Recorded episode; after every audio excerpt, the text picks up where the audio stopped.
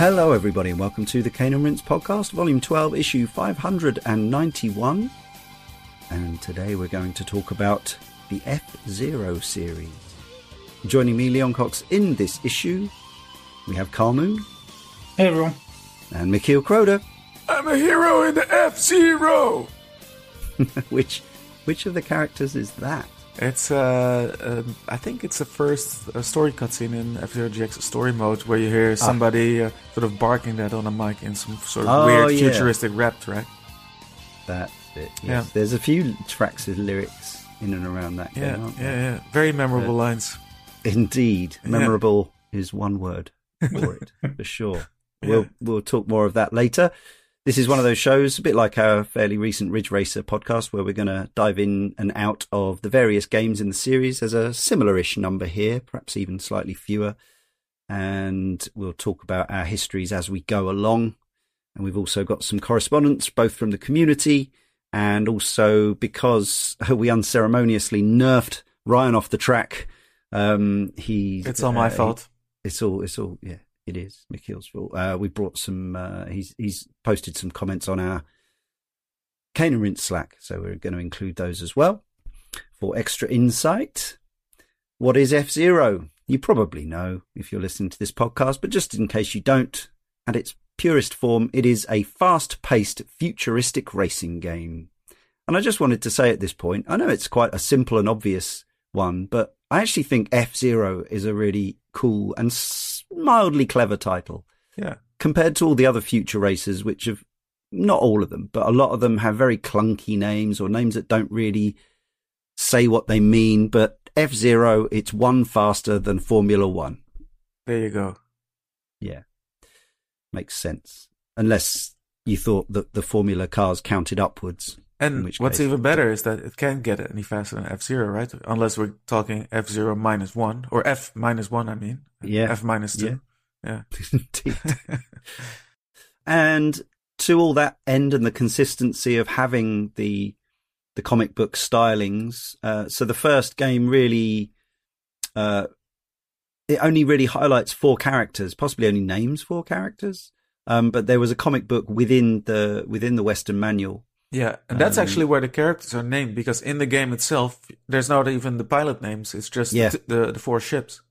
yeah good point yeah. Only I think if you beat the game on master difficulty, uh, the the King Cup, you will get a message from Captain Falcon saying that you are F Zero master or something like that. Hmm, indeed yes and I, I think that's only in the western version as well i'm not sure it name checks him in the japanese version Yeah, Um, yeah, and the those four key characters or starting characters, they remained the cover stars all the way up to GX. So you've got Falcon, Samurai Goro, Pico, the alien, and the other fella, the Golden Fox guy, Doctor Stewart.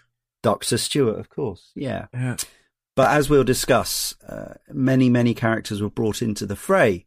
Um, particularly once we got to, I mean, you, you could see them all in the N64 game. Uh, and they each had a little, you know, graphical cameo picture done in the style of the, the comic book art. But it was really, um, expanded with, with GX where you actually, you've got cutscenes kind of filling out the world and so on and so forth.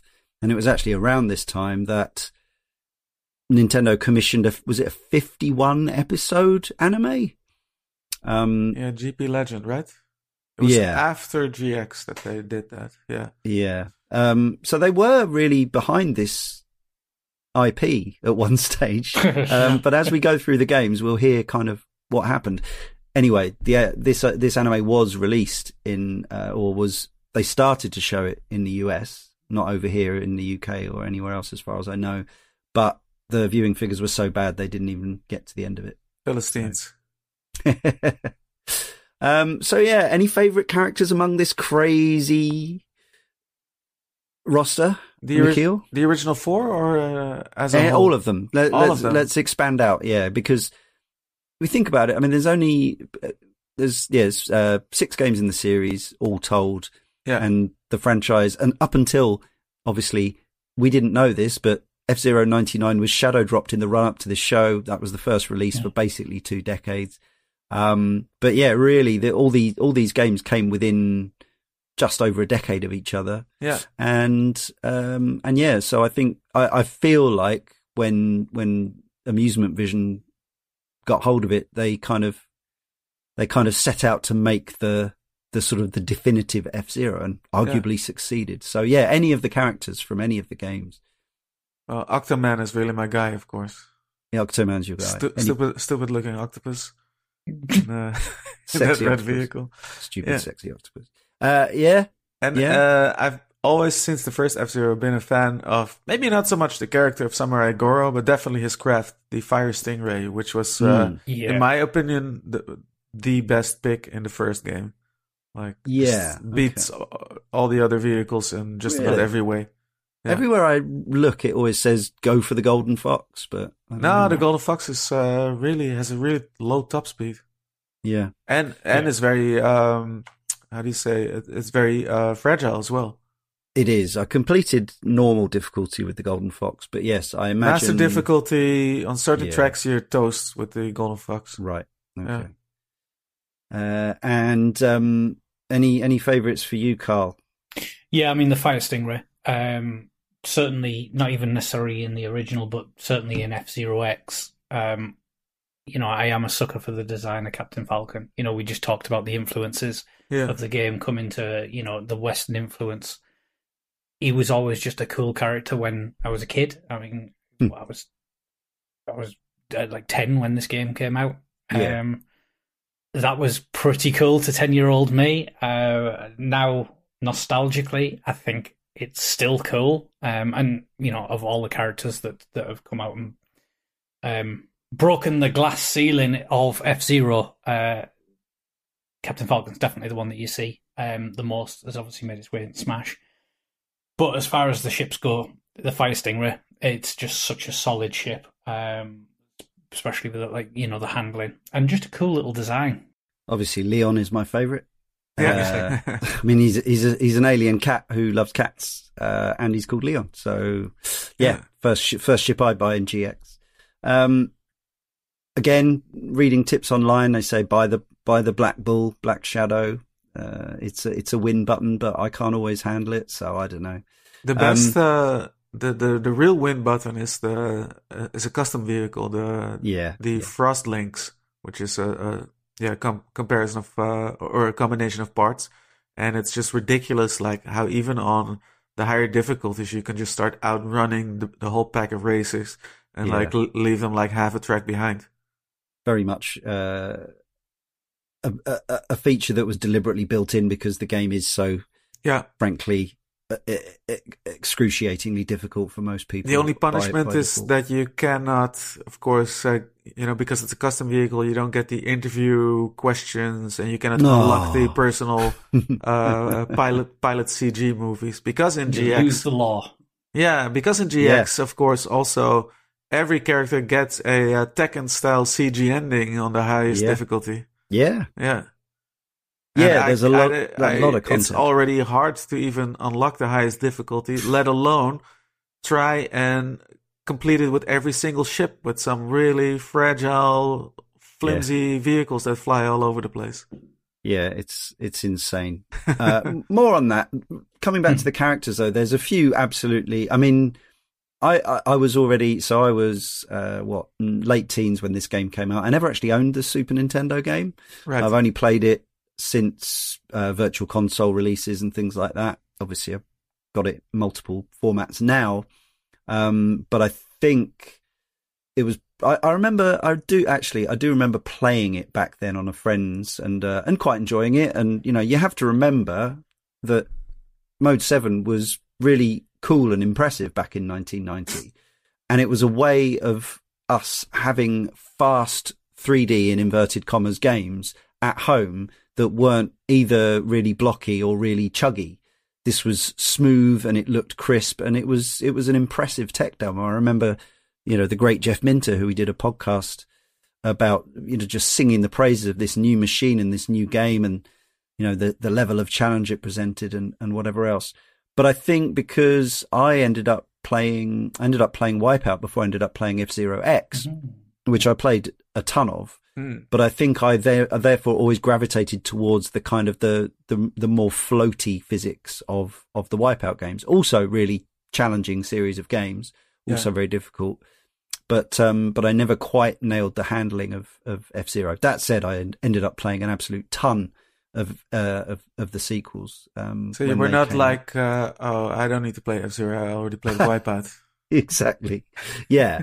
No, I always wanted to, uh, always to, want but I, I guess my point is that because of the age I was when these games came out, I was, um, like 20, late, mid late twenties when F-Zero X came out and even older when, um, when GX came out that I didn't really, uh, dive into the lore, but actually what you learn is if you now head into YouTube and watch some, some of the videos that explains all the characters is some of them are absolutely bonkers. Yeah. yeah. It's a very interesting perspective also to come to Wipeout first and then F Zero because Mm. at the time Wipeout came out, that was actual cool, you know, like cool, cool, not just Yeah, yeah. comic book cool Yes. or Yeah. uh, early Yeah. teen teen cool, but like design style cool and club music cool, you know. It was a whole different Yeah. brand of cool, a whole new level of really cool. was. Whereas, of course, uh, Shimizu wanted to make uh, his racing game cooler, so he elected to go for this whole comic book styling. Yeah. But yeah, n- Wipeout was in that sense the next step. Uh, and then if you come Yeah. afterwards to F Zero, I can imagine it all coming across as a little bit, uh, yeah, no, you know, cartoony and goofy, of Goo- course. Yeah, it was goofy, and I, I was totally fine with that. You know, I was Yeah. still playing like you know cartoon character platformers and all that kind of thing. Yeah. So it wasn't like a turn off for me, but equally it was like it was a fun factor, but it wasn't a right. I'm gonna if I maybe if I'd been like 12 years old or I don't know it, around that age, I'd have wanted to know about all the characters and their backgrounds and all this. But actually looking into it now in my early 50s, I'm like, yeah, I, I'm not sure. Like it's yeah, it's genuinely some of it's quite unhinged, especially the. I don't know how much of the the the stuff in GX was purely amusement vision and Nagoshi doing their own thing, or whether it was all written in stone for F Zero X, where they Yeah. introduced most of these characters.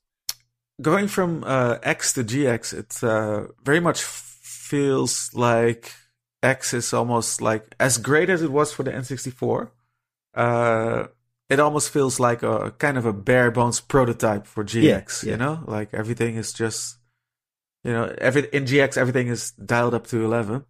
Yeah, and uh, and which is also why at one point I've I sold off my copy of uh, F Zero X Hmm. because I just felt like okay, just GX just beats it uh, at every yeah, it every kind point. of renders it redundant in some ways. I would Yeah. I would agree. in a- Um, in a lot of ways. But Mm. uh, yeah, I, I think the blueprint was very much laid for the mechanics, the systems, the handling, and the characters and the world in F Zero X. Yeah. and yeah, yeah, w- what amusement vision, what room they had to expand on that. Yeah, we can only speculate, of course. there's 40 characters across the whole series. There's some canonically good ones, uh, some grey areas, some properly evil villains who end their races by saying, you're all going to die, stuff like that. Yeah, Uh, there's also a couple of, shall we say, problematic uh, racers in F Zero GX.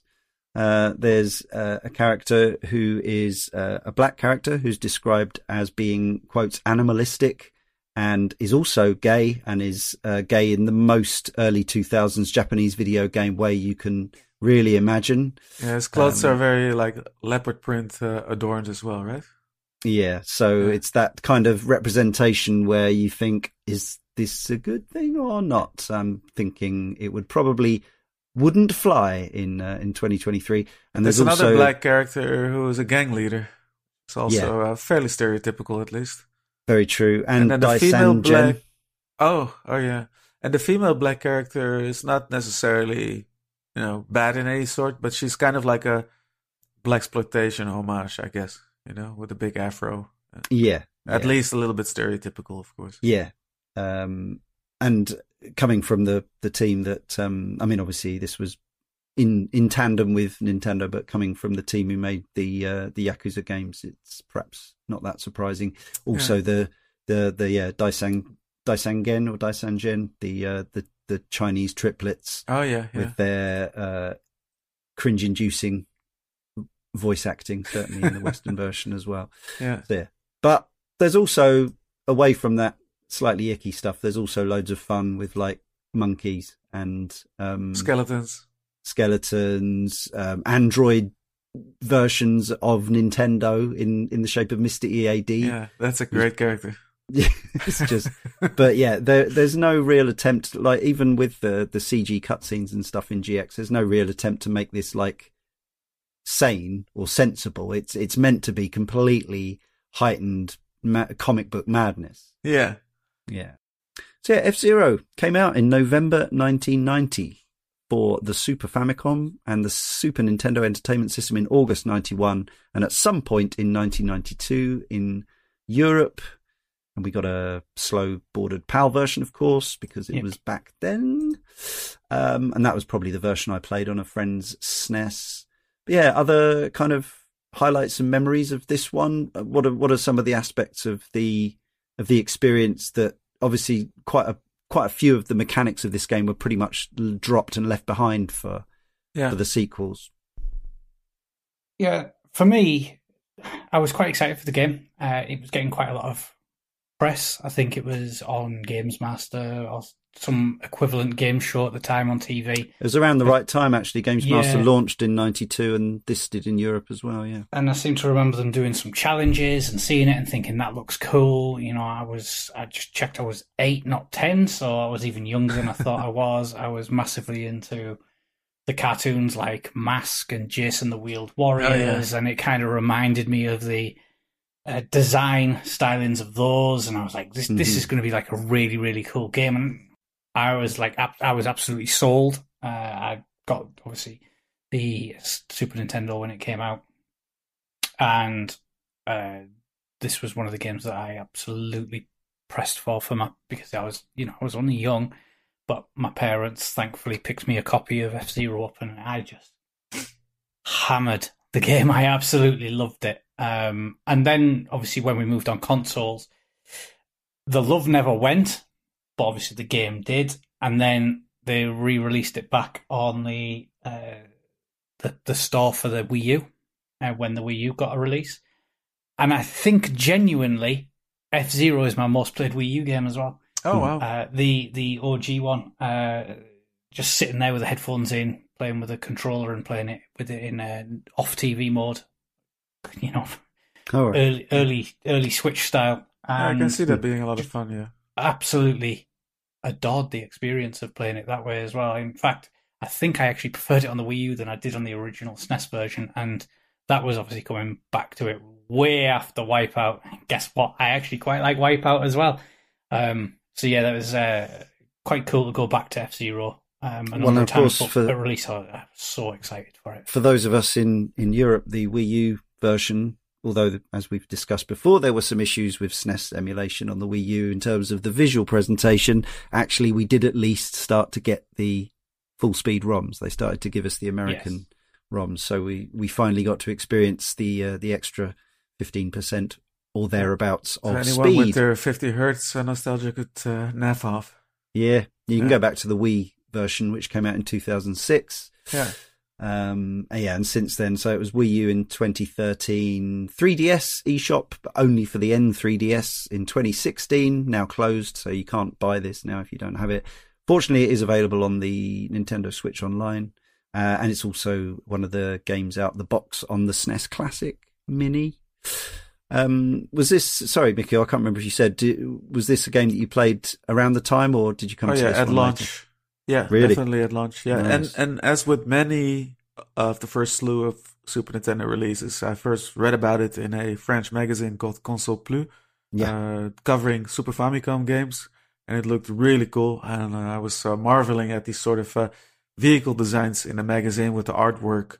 And oh yeah, they don't have wheels. So that's very cool. So it's like uh, you know the the speeder bike things in uh, in Star Wars. I was Yeah. thinking, and uh, yeah, so I was getting pretty excited. It already, you know, not even seeing an emotion, but in the screenshots, you could already get a sort of a sense of uh, like how cool and speedy this game must be. But nothing prepares you from where you Hmm. first lay eyes on it in that time. Just how incredibly fast uh, F Zero felt, uh, even in 50 hertz, you know? Yeah. And um, I think also something that really stood out to me is that I, I uh, in the last couple of days somewhere I watched a uh, review of the original game by Classic Game Room, and uh, Mark Bussler, the uh, the guy of Cla- Classic Game Room, was saying like, "Oh, you absolutely have to memorize." the tracks in F Zero to get anywhere. But I actually felt that in contrast to a lot of other uh, behind the car racers of the time, the viewpoint uh, was unusually high, not as high as uh, yeah, F1 exhaust heat by Seta, Yeah. for example, or uh, Sega's uh, Turbo, uh, which preceded um, pole position by Namco. Yeah. So not that high, but high enough to where you could Yes. see ahead of the track more than in other behind the car races. True. And you could see how the tracks were developing and sort of anticipate corners more without you a- absolutely having to memorize the whole Yeah. track before you could even reliably take corners and uh, and all that. It- yeah, it's a key point, and I think um, I think Mark was right in the sense that if you want to beat the game properly, On the highest you- difficulties, of course. yeah, you need to like become one with the handling Yeah. And, And- memorization and- always and- helps, of course. But it, and know which corners are coming up and what speed to take and which which jumps you can do yeah, and things like that. Yeah, but I think it's uh, begin more beginner friendly the way the course designs were um, displayed than in a lot of other races. Yeah, Off the time, at least, you know. The first cup is uh, the the the tracks are pretty wide, pretty Yeah. gentle. I think. Um, I mean, I just wanted to mention a few kind of things that are noticeable playing it now to me, or, or things that stand out for good or bad, and feel free to jump in. Um, so one thing that I really notice now when I'm playing is so uh, we should say again for for those who aren't familiar with the series, this is uh, this is no weapons. This series, so you're not you're not slowing things down by shooting them or whatever.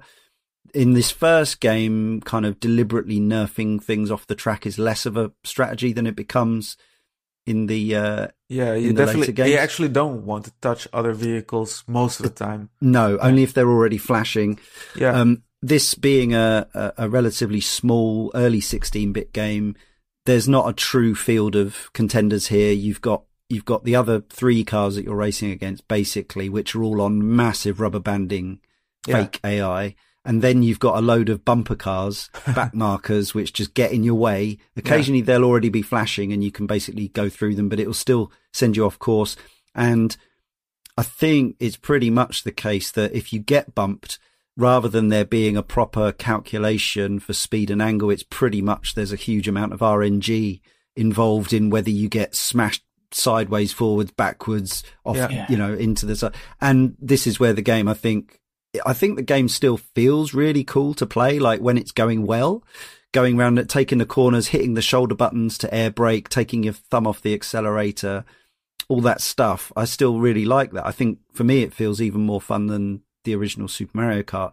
But Yeah. when it goes wrong in this game, it's oh, utterly totally infuriating. yeah, yeah. Yeah, yeah. You can. It feels like you're inside of a pinball table, you know, like Yeah. bouncing Yeah. against the sides. Yeah. But you know, you just have to, uh, as the kids say, get good and not start let that again. happen. Yeah. Yeah. Over the weekend, I was playing the uh, the all the cups again at uh, standard difficulty, um, Mhm. and uh, Deathwind two in the King Cup is like murderous. You know, like uh, you lose so much health there because of the narrow tracks, the tight corners, and then the wind blowing The wind. constantly. and uh, I actually f- found a really cool strategy to beat that track without dying and, and getting ahead was actually just slam the brakes when I was ahead on the pit area uh, and com- come to a complete standstill and just get as much health uh, back as possible. And then the car behind Of me would slam into me and put me back on, on onto full speed again. Yes. crafty. And th- those sort of strategies actually become perhaps even more prevalent in GX in particular, I would say. yeah. Uh, that's, uh, yeah, that's cool. yeah. Um, so yeah, the, the, the pit lane is a, is a staple of the series, which is not somewhere you stop for a nice little nine, nine, 15 second rest or whatever while they change your tires. You just zoom through it normally, unless you're, unless you're, uh, tricking the game like Michiel. Yeah. Um, what else have we got? We've got mines. We've got, um, that basically they're, they're part of the track furniture and they'll hurt you and bump you about. There are magnet rails which suck you towards them, crosswinds across the track, icy segments which for some reason make your car slip even though it's a hover car. Um, Dirt segments? They actually don't affect your handling unless you bump into something. Then you lose Right, grip of the track. Yeah. Yeah. Um, and similarly with the, with the kind of the dirt sections, I, I'm still confused to this day as to why they affect Yeah. your hovercraft, but I I confused back in the suppose days even. Yeah. bit of, bit of fake science about the Yeah. way that your inertia on, it on, breaks the magnetic field or something. yeah, some, Yeah. some, some nonsense like Yeah. that. Um, Science, uh, science fantasy. So yeah, you got three uh, three cups and three difficulties out the gate. Each has five courses. There's not even this was pre Super Mario Kart, which we think started out as a prototype multiplayer F Zero concept. Um, at least in in that game, they started with the even though it was kind of faked and fixed, they started with the actual leaderboard of enemy AI characters. Whereas in this, you just got, you just have to get through and it keeps cutting down the amount of places that you can survive. Yeah. Um, so it might be first lap is, I can't remember how it works, but it's like 15, 7, 5, 3 or something like that. Yeah, And, yeah, something like that. Um, the races also feel, going back to the Super Nintendo game, the races feel a lot longer than the, the, the sequel. yeah, because the there's like five laps on each track instead of Mm. Five laps, yeah. Yeah. Yeah. The speeds are, are comparable, I think, overall. Maybe the game gets a bit faster, but you're generally going, what, somewhere between like Uh, 600 and 1.2. Yeah, Mac- something like that. Mac But uh, no, F Zero X and GX get increasingly faster. I They think are and, faster. uh, GX you can hit like sev- 1700 kilometers an hour or something like Right. that. Right, Yeah. right. And it feels that way as well. It really does. does. Cheeks are flapping. yeah. Uh, we haven't talked about the, other than mode seven, we haven't talked about the visuals, but it's, uh, even, you know, if you play this, um, on a, on a, on a modern system, it still presents pretty well, I think. You get some sort of odd effects with the pit lane and stuff like that, but overall, I think it, it, it stands up visually even on a, on a modern screen. Yeah. the the Switch version is is is a very nice emulation, and there's a there's a decent CRT filter as well. Obviously, you can play it on original hardware, but I've been playing it with a Switch SNES controller, which is an exact replica of the original, Yeah. which I can also do on on my SNES Mini, and it does feel nice playing it with the with the with the real controller. I think. Yeah, it's just very colorful game, and uh, the different planet settings are cool. Uh, the uh, the OST is just spectacular. It's become legendary, It of course, with Yeah, yeah, its it's reuse of all the tracks. Yeah, Yeah, so in the original game, it's uh yeah using the, the Super Famicom's sample based sound library, and um yeah, it sounds very much of its time. The thing I actually like even more, like I, I quite like the F Zero sounds. I'm not as in love with them as uh sorry the music uh, as as as many are. Obviously, there's a nostalgia factor for me with where it comes to the the N64 game, which was the first one I bought yeah, launch day. But actually, the thing I love most audio wise about the original game are the engine noises. Yeah. I th- just think it's got a real. It doesn't sound quite like anything else, and no, it, it's it- this sort of high pitched whine almost. Uh, you know, like uh, like a shwee kind of uh, kind of sound. Yeah. and there's some kind of Doppler effects going on, and and um, yeah, the sort of the the noise when the when the boost drops out. It's um, there's something quite quite compelling about it, which I Yeah. It's quite satisfying because it's sounds like that are often where games fall short when it comes to the sense of futurism in terms Yeah. of not giving the oomph. You know, we uh, we've mentioned it several times Mm. in terms of first-person shooters and laser weapons. Yeah, right, right. It's the same with vehicles. You know, you can have an F1 car with a V12 engine, which has that iconic Mm, sound of the engine going by, or the American muscle cars and all these deep, earthy um, engine notes that are just iconic. And then to be able to have that effect and actually have it land like F Zero does is incredibly rare in terms of futuristic racing games. mm. And you know, we've seen the uh, equivalents of the names eluded me for the second Neo, whatever it was on the uh, Switch and the Wii U, I think. Fast Oh, racing. yeah, fast racing. Yeah. Yeah, Just didn't quite nail it on the sound for me, and I found that Oh, very, okay. very off putting. Hmm. Um, I would argue even Wipeout falls short on the sound of the crafts, and it's actually made Hmm. for in the soundtrack. Mm. Whereas F Zero, it sounds great. The game sold 2.85 million copies, which was reasonable for a Super Nintendo game of the time and a new IP. Lee Davies from our Patreon says, I remember picking this up with our SNES in the launch window. It was so good. It was really hard for me at the time, but my older brother was really good at it, and I watched him play the later levels. The thing that stands out most to me is the music. So many great 16 bit tunes. I dabbled in the later games, but they didn't grab me in the same way. I think the thinking about this game and especially the way that you've both talked about it, Karl and Michiel, it does come back to that conversation of being younger, having fewer games to play, uh, expecting to get more out of your individual game, and um, and kind of being prepared to sink in as much time as it required of you uh, to get good at it. Whereas again, for me, coming to this one a bit later properly meant that yeah, I was already familiar with other things and had other distractions and more other games to distract me. So although I have kind of battled through to completing it on in a fairly normal way, I was never likely to get good good good enough to to um beat the expert stuff. as well.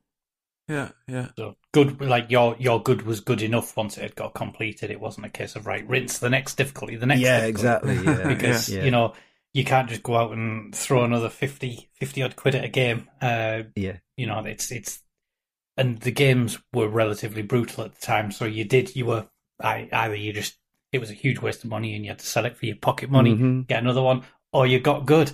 Uh, and I, you know, I was quite fortunate that I got good. yeah, uh, I don't think, although I seem to remember being better than I was when I went back to it on the Wii U, but that's Yeah. because the game was quite brutally difficult Yeah. and at times unfair as well. But pretty unfair. yeah, yeah, Yeah. but it was a great experience getting good. Andrew Elmore from our forum says an incredible statement of intent for a new generation of hardware. The sense of speed is unrelenting and the controls are finely tuned to match. The art and music are as good as they are enduring and it's still a blast to play to this day. Perfect example of leaning into a piece of hardware's strengths and weaknesses to create something with real longevity. As someone who plays an awful lot of less fondly remembered games from this era, and as someone who plays an awful lot of racing games in general, the fact that a Super Famicom launch game from 1990 has retained every ounce of its original luster is a wildly impressive feat.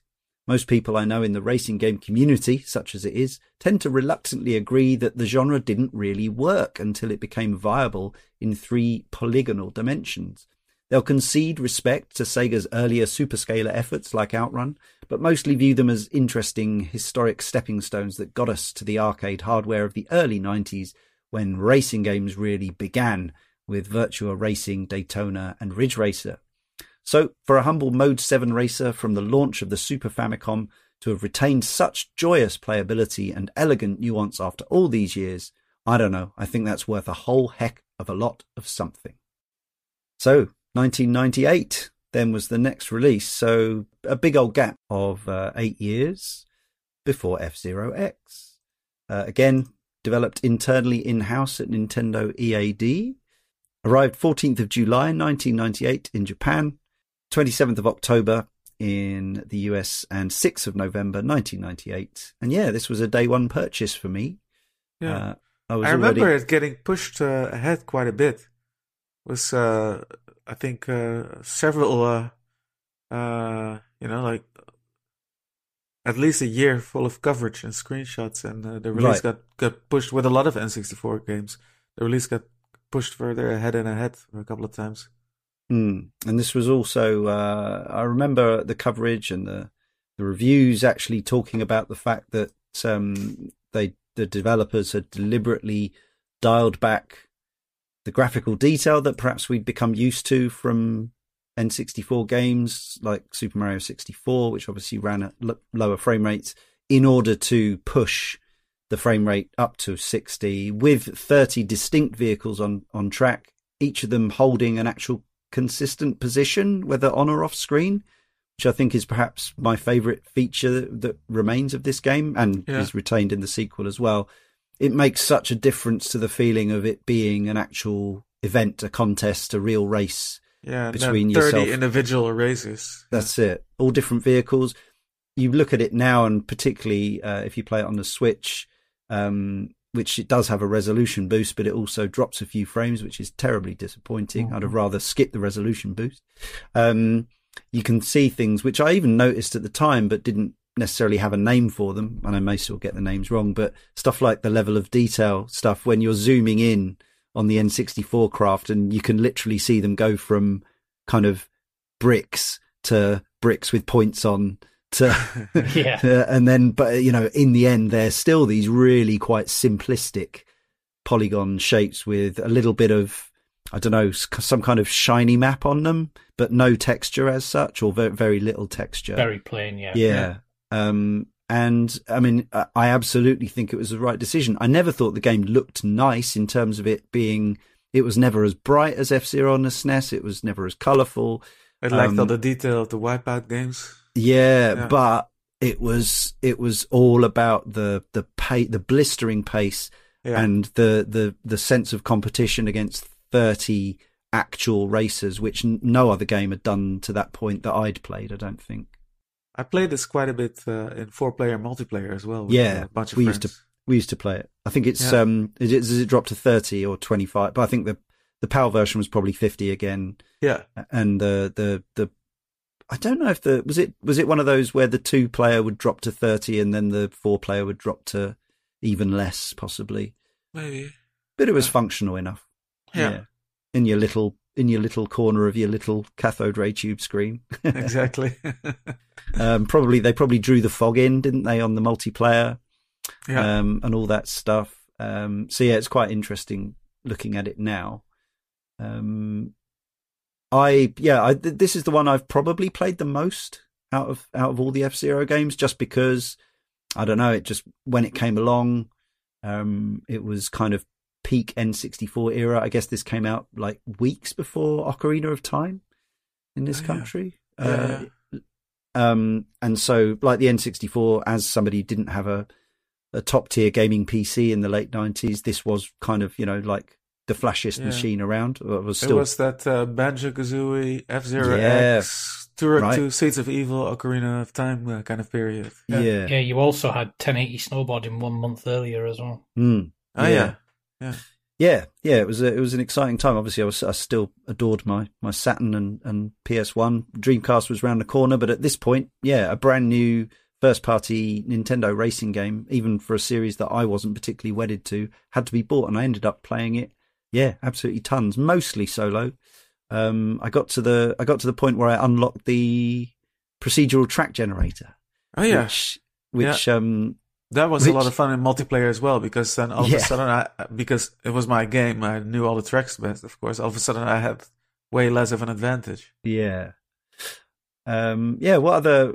Uh, all I can, I'm just thinking. In my, I'm, I'm in my mid twenties. I'm playing this. Um, other memories. I used to call the the pit lane in this was the pomegranate, um, because it it looked like the texture made it look like it was pomegranate seeds to me, to my eyes. Um, the voice made us uh, laugh. The voice, the yeah, voice, of yeah. course, yeah, crazy voiceover, absolutely bonkers. Yeah, I can't um, even imitate it. No, really hard to do. With this um, sort of weird robotic effect over it. Yeah. Yeah. Um, and I think that's meant to be the same character as you see in the, the original comic, but is he called Mr. F Zero or something, or Mr. Zero? Yeah, um, like. But for, for some reason, he's kind of got, yeah, he's got robot, he's got robotized in this one, whereas in GX, he's more of a, more of a regular announcer again. Okay, um, then. yeah, yeah, yeah, pour it on. Yeah, all that. Yeah. yeah um, fond memories. Um, even if the game, yeah, perhaps does ultimately end up being kind of eclipsed by what came after. But just thinking back to the time, even though, as I say, I still consider myself more of a wipeout guy, just in terms of I, yeah. I, I, like that. I like weapons in a futuristic racing game. Give me a chance. Um, but yeah, I, oh, I played this so much and yeah, been back to it a fair amount as well. Karl? This is my favorite F Zero. Really? def I just absolutely from the moment I started playing it fell in love with this game. And the reason that it wasn't so high on my radar is because and you've already alluded to this, Leon. Mm. We'd had Wipeout, mm. which I loved. Uh, one of the, the seminal soundtracks of the 90s in terms of that whole PlayStation culture and bringing together that kind of music. Loved that. Then we had the refinement of essentially not stopping your ship or your craft stone Yeah. when hit a, hit a wall in 2097. and an even more and- iconic soundtrack. Yeah. and it was just so good and i was like right this this is what f-zero could have been Mm. so i was like right well okay f-zero x seems like we're going back a little bit you know times have moved on we've got cds on the playstation that have all this music um, and then i sat down and i was just blown away in a way that doesn't or has never happened that often with video games. It was that kind of I am genuinely shocked by how refined and polished and fun I'm finding this game from the way that you know there was always a uh, that that strange movement in the original F Zero of your track your ship's not moving, you're kind of rotating the track. Yeah, yeah, yeah. You Mm. know, it's it, it, it, Mm. it's like navigating the maze with the balls kind of thing. You're not moving the ball, you're moving the maze around it, and you know, we also had that obviously in Mario Kart later on on the SNES as well, and this just removed any disconnect that I felt that I had Yeah. from the ship, and Yeah. it was so tight. And we had the Yeah. joystick on the N64, and I just felt like I was really connected with that craft. And it was so, I mean, it was 50 frames a second, but it was Mhm. so fast Mhm. um, that it just felt so effortlessly cool in the same way that Wipeout didn't feel effortlessly cool. It Hmm. felt really cool, but with a lot of effort. yeah. Um. F F Zero, the original, set the standard, but F Zero X just blew everything out of the water for what my expectations could have been. Uh, especially, you know, when you've got the pipes and you suddenly it's far more 3D and you're navigating around. Like, so good. Michiel. For me, it kind of uh, uh, redeemed Nintendo as a uh, yeah creator of racing games on the N64 because Mm. I was uh, yeah Mario Kart 64 didn't really have a lot of staying power for me, and I just felt like increasingly off put uh, by it. But F Zero GX uh, really brought that back, and um, maybe the um, point that illustrates this the most is that it actually made the dreadfully boring Rainbow Road course of Mario Kart 64 fun with in a simple way of just you know increasing uh, the speed to ridiculous levels of course and then taking away all those Yeah. barriers that were there in the N64 or in a Mario Kart 64 version And taking Lakitu away. so yeah, which, which which was of course very stupid because the whole idea of uh, Rainbow Road on the Super Nintendo was that hey, there's no track barriers and Yeah, you can yeah, fall off everywhere. So why did they put guardrails done, on the N64 we've done Mario version? Kart 64, Michiel. Let it go. Let yeah, it go. and then, and then make it so long and like uh, last for for so long, you know, Let it go. anything happening. yeah, I could let it go because uh, F Zero X fixed that. Injustice. Uh, yeah, I, I just that's an amazing game. Uh, when you play it, it's uh, yeah, like Karl said, it feels so refined and nuanced, and you know you forget all about how simple the visuals really are, just uh, on the strength of that smooth frame rate and that's that sense of speed that was uh, kind of almost unrivaled at the time. So as well Yeah. as the the physics and the AI being markedly different from the SNES game, I suppose the most important mechanical change is to do with the health and the yeah, boost. boost, inspired, inspired. Yeah. because this is what really ramps up the excitement is that that feeling like you're pushing it pushing on the higher difficulties especially you're just pushing yourself and your craft to the absolute limit just boosting like nuts like till the brink of death Mhm. and then sort of really almost colliding with stuff and kind of like with with a you know by the absolute skin of your teeth just barely making it over the finish line. Even you could even like you know hurl your wreckage over the finish line and still win the race which was amazing. Uh just Yeah. Yeah. that risk reward system was uh, just so intense.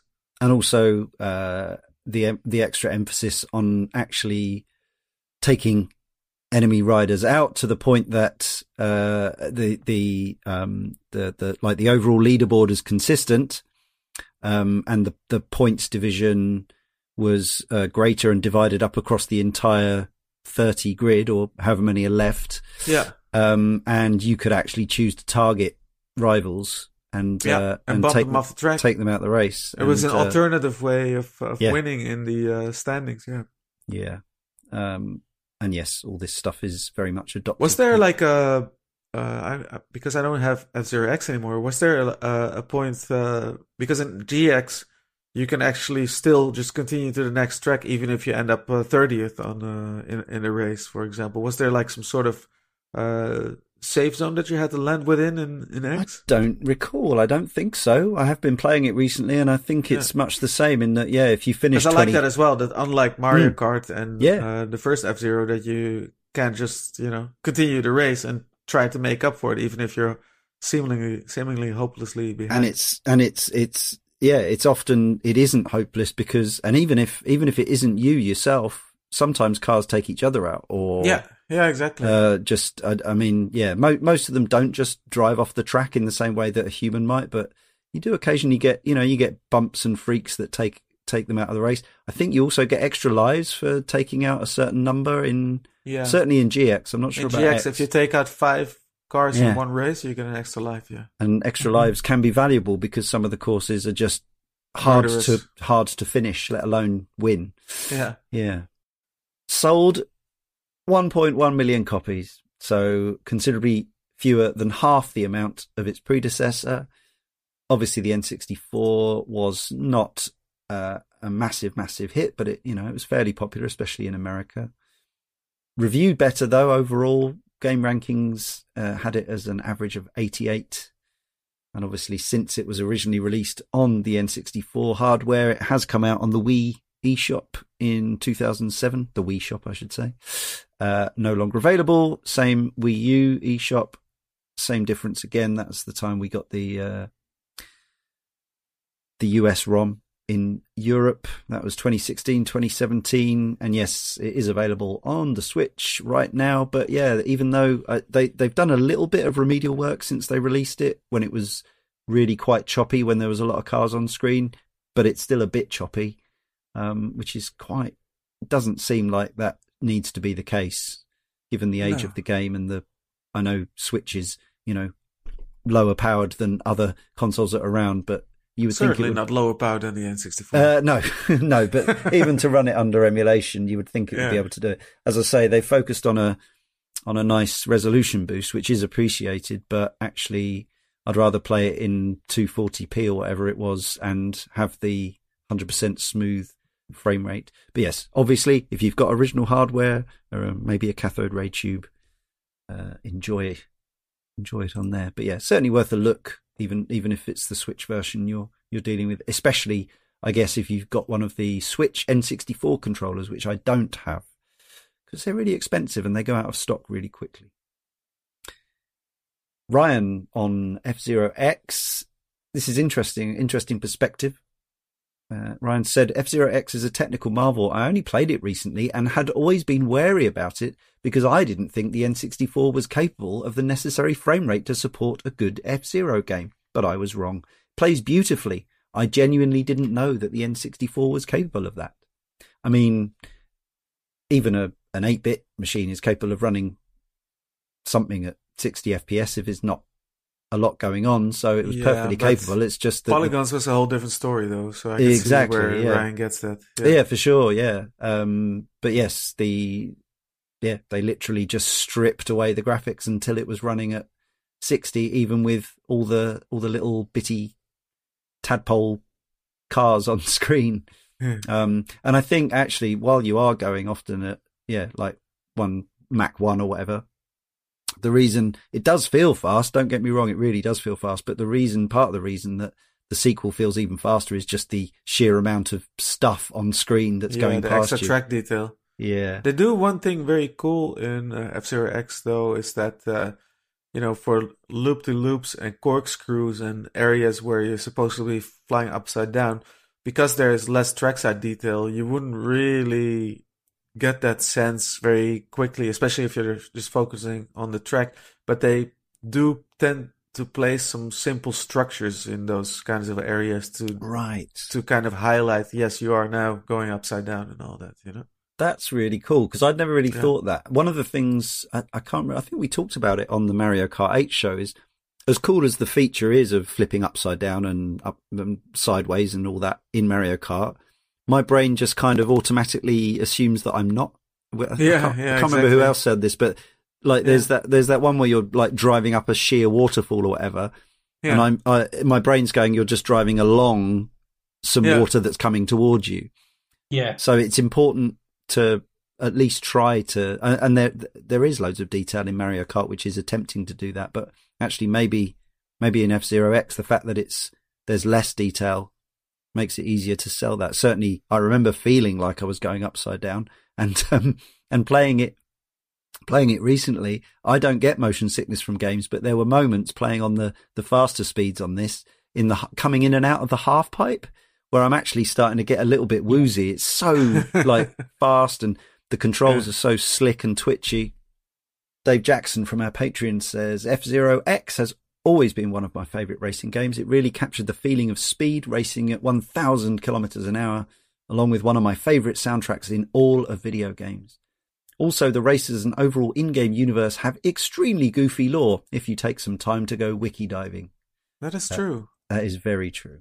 You you sent uh, along that iceberg video today, and Mm. apparently there are massive uh, lore conspiracies and people diving deep into folders and uh, and and dumping like uh, all sorts of classified info here and there.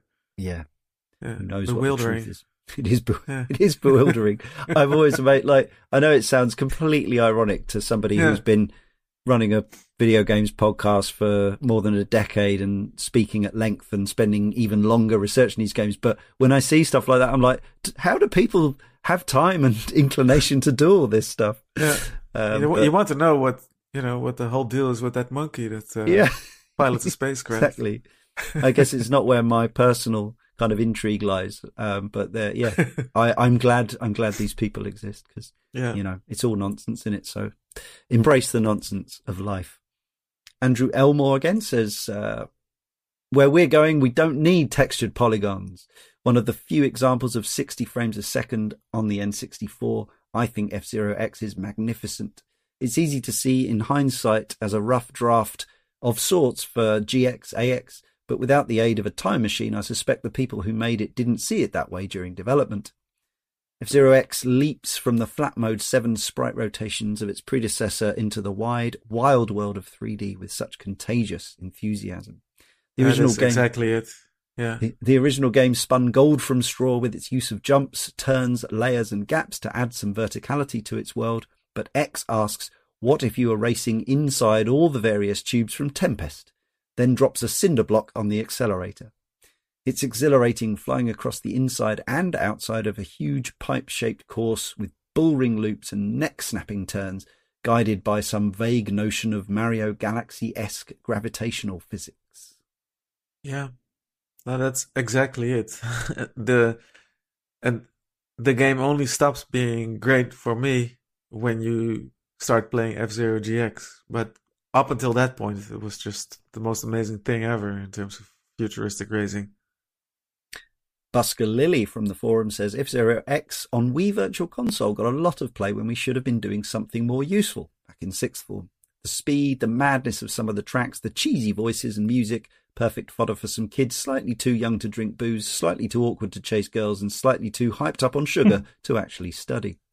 More recently, I tried playing with a friend on the other side of the planet, and even with the sound utterly garbled, the fun of the race was undeniable. Jobo Bonobo from the forum says, My first experience with F Zero was in Christmas 1998 and getting an N64 with two games, Super Mario 64 and F Zero X. I'd heard about F Zero X from Nintendo magazines and really liked the futuristic comic book style it had. It reminded me of Extreme G, only more stylish. I plugged the N64 in and tried out F Zero X first, as my brothers were also interested in trying it out. We were blown away. The speed was unlike anything I'd ever seen before, especially for a 3D game. The whole experience was exhilarating, racers smashing into each other, death-defying jumps, crazy half-pipes and cylindrical surfaces where one could drive anywhere without restriction.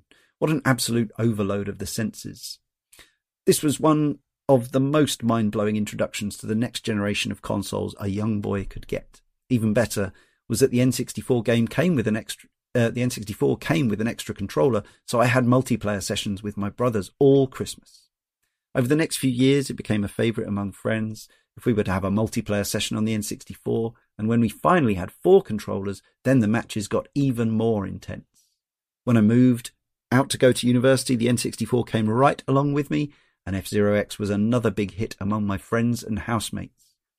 While I have briefly played other entries in the series, X is the only one that really ticked all of my boxes. Exhilarating sense of speed, crazy course design, ridiculously cheesy rock soundtrack, joyous multiplayer, accessible for newcomers, but rewarding for veterans and character design that is truly unlike any other Nintendo series. The original was single player only and too basic, while GX had a very high difficulty spike, which made it far less approachable. They are still fine games at the end of the day, but X will always reign supreme for me. I sort of chuckled there at the uh, the notion of F Zero being uh, like Extreme G, but of course, actually on this console, it did come that way round, didn't it? Yeah, Extreme yeah, G was first. Uh, Yeah. I guess they jumped in where Nintendo weren't weren't. With uh, obviously we got Wave Race early on, but but we had to wait a couple of years for a for an official F Zero game. So was it Acclaim? Did F- Extreme G? Yep, that's right. They jumped in, and um, reviews were moderate, as I recall. I've never played that game. Always looked a bit like a, a lame Wipeout clone to me. Well, But I supposedly Yes. the later games in the series are quite decent. next came F Zero Maximum Velocity in 2001 for the Game Boy Advance. March in Japan, the rest of the world, or most of the rest of the world in June. I suppose what was notable about this one is that, understandably, with the GBA hardware being what it was, it took most of its cues from the SNES game rather than F Zero X. I have very little experience with the maximum velocity or any or any of the GBA uh, or any of the GBA F Zero games. Yeah, I'm afraid I'm the same. Yes, I've focused very much on the the home console trilogy. Yeah. um, I but played there- this a little bit when um, my neighbor from downstairs in our apartment where we lived, uh, who's still a good friend to this day, uh, got his GBA and bought a couple of launch games for it. And uh, yeah, it it seemed fun, you know, but I didn't spend a whole lot of time with it. I think it's pretty well regarded. I think people are still playing it. Very good. Yeah, It's it's. So I did have this. Cool. Good. Nice. I'm glad one of us Uh, did. it's basically all I played on the Game Boy Advance. It almost never came out with that console, and I mean that in the very literal sense, because I absolutely adored it. It's you know it's very much like the first game, five rounds of racing, um, has the same kind of navigation, but now I can play it portably and like I did with the Wii U version of the original. Yeah. There's something about that that really appeals to me, which is ironic because I'm not a huge player of something like the Switch in handheld because I just don't really enjoy playing the console that way. But yet for F Zero on the Wii U and then obviously with Maximum Velocity on the Game Boy Advance, it was such a good way to be able to, you know, flick it on, do a race, turn it off, do you know, it's it was just very, very handy and I was at um, college at the time. So I was traveling to college, so sometimes it would be in my bag. I'd play it on the bus if I was going in on the bus, all these kinds of things. It was just like an ideal solution at the time for me to Yeah. be able to play that game. Yeah, I'm not sure why I never picked it up. Um, I believe it's been data mined as one of the upcoming games on the Switch GBA service. So I'll play it then. Apologies for not having played it before the show. But um, yeah, the combination of uh, Karl's testimony there, plus the fact that it uh, had a Metacritic score from reviewers of 86, Mhm. uh, will tell you that it was a a well received experience. Sold slightly fewer than F Zero X on the N64, with uh, just over a million copies, but you know, not too I'm bad. still quite shocked that it's north of a million, to be honest. Yeah. I wouldn't have guessed. Not too bad. I wouldn't have guessed north of a million. Well, wait until we get to the other two GBA games. You want to see Yeah, some because sales you figures. you would think that the GBA, of course, uh, sold pretty well from the beginning already, and this was a, a game in its launch window, Yeah, you would think that it would have been picked up more. You know? I think maybe the fact that it, I, I know a lot of the GBA's initial charm was the fact that it appeared to be, although it wasn't really. It was sort of, you know, replicating what a lot of us had fond memories for, which was the Super Nintendo. But I don't know, maybe the fact that Maximum Velocity came after X, people didn't want the step backwards to the to the SNES times in that particular franchise. I don't know. Um, Busker Lily from the forum says, I first encountered the series on GBA, playing maximum velocity via link cable with my mate Rich for hours one night. Commenting on how exciting close games were was when I first realized that a good contest was fun, whether you won or lost. And Ian Ian Ianson from our forum says, I've only ever given any meaningful time to the original SNES game and Maximum Velocity on the GBA. They're both excellent. The vibe in the first one is so delightfully garish and colourful. The amount of face button tapping that's needed, especially on Maximum Velocity, I think has caused me some genuine long term nerve damage. I also love the way you can play quite riskily by bouncing off walls to cheese certain corners, hoping you'll get a sliver of life back on the next lap. Heart in mouth stuff. So then there was a just a, a brief couple of year gap um, before F Zero GX and AX, the arcade version, 2003 for the GameCube and a GameCube exclusive, and never been released on anything else. Uh, now this one ended up selling under 700,000 copies. Even though it was the best reviewed game of the series so far, it sold the worst. And uh, and although it wasn't the last F Zero release, it was the last big console, brand new, kind of high tech F Zero release. I mean, I think this game is um, one of the most kind of obviously Karl's set his stall out and he's a, he's an X man, and in some ways I am as well because of the amount I played it and, and when it arrived. But F Zero GX, as we're going to hear from Michiel, is kind of one of the most sort of hushed tones games when it comes to this type of uh, experience that you'll find. Um, a lot of people absolutely swear by its majesty. It feels to me like it was just a perfect storm of timing when Nintendo was starting to collaborate with other developers and and Sega had recently relatively recently exited the hardware market and were looking You saw Nintendo and Sega on the splash screen in the beginning of the game. How mind blowing was that? yeah For any survivor of the 16 bit console wars. yeah yeah and and the fact that it was they got the guy basically the Daytona guy who was Yeah. a massive Miyamoto fan to make an F Zero and he was obviously Nagoshi and Co were obviously fans of F Zero X because as we've sort of alluded to they effectively took this pretty plain looking some might say ugly N64 game and jazzed it up and really jazzed it up. unbelievable levels. yeah. and made it like a a kind of tech demo tour de force for the for that era of console. Like, there's probably not that many games that you would actually say were more kind of eye popping in terms of how much they were doing at 60 frames a second. And I mean, it had it to me, although it was obviously a Nintendo IP, it felt like something that Sega could have gone on to make for the Dreamcast, albeit it wouldn't have been called F Zero, but it would have been, you know, Sega Future Racer or whatever. Yeah. I remember um, doing these sort of uh, gameplay presentation sessions when I was working at Nintendo of Europe at the online department. And the Mm. head of the online department came by when uh, I was uh, showing off to my colleagues F Zero GX, which is, of course, already years old by that time. It was in 2008 or 2009 or thereabouts. Right. I was trying to remember if you'd overlapped with this at all. Yeah, no, I was uh, I wasn't there yet. But then he was looking at the screen while I was showing it to the rest of my colleagues, and he was saying, "This is on the GameCube," Yeah. Yeah. and he said, "Like, how is this better looking than anything uh, so far on the Wii?" Yeah.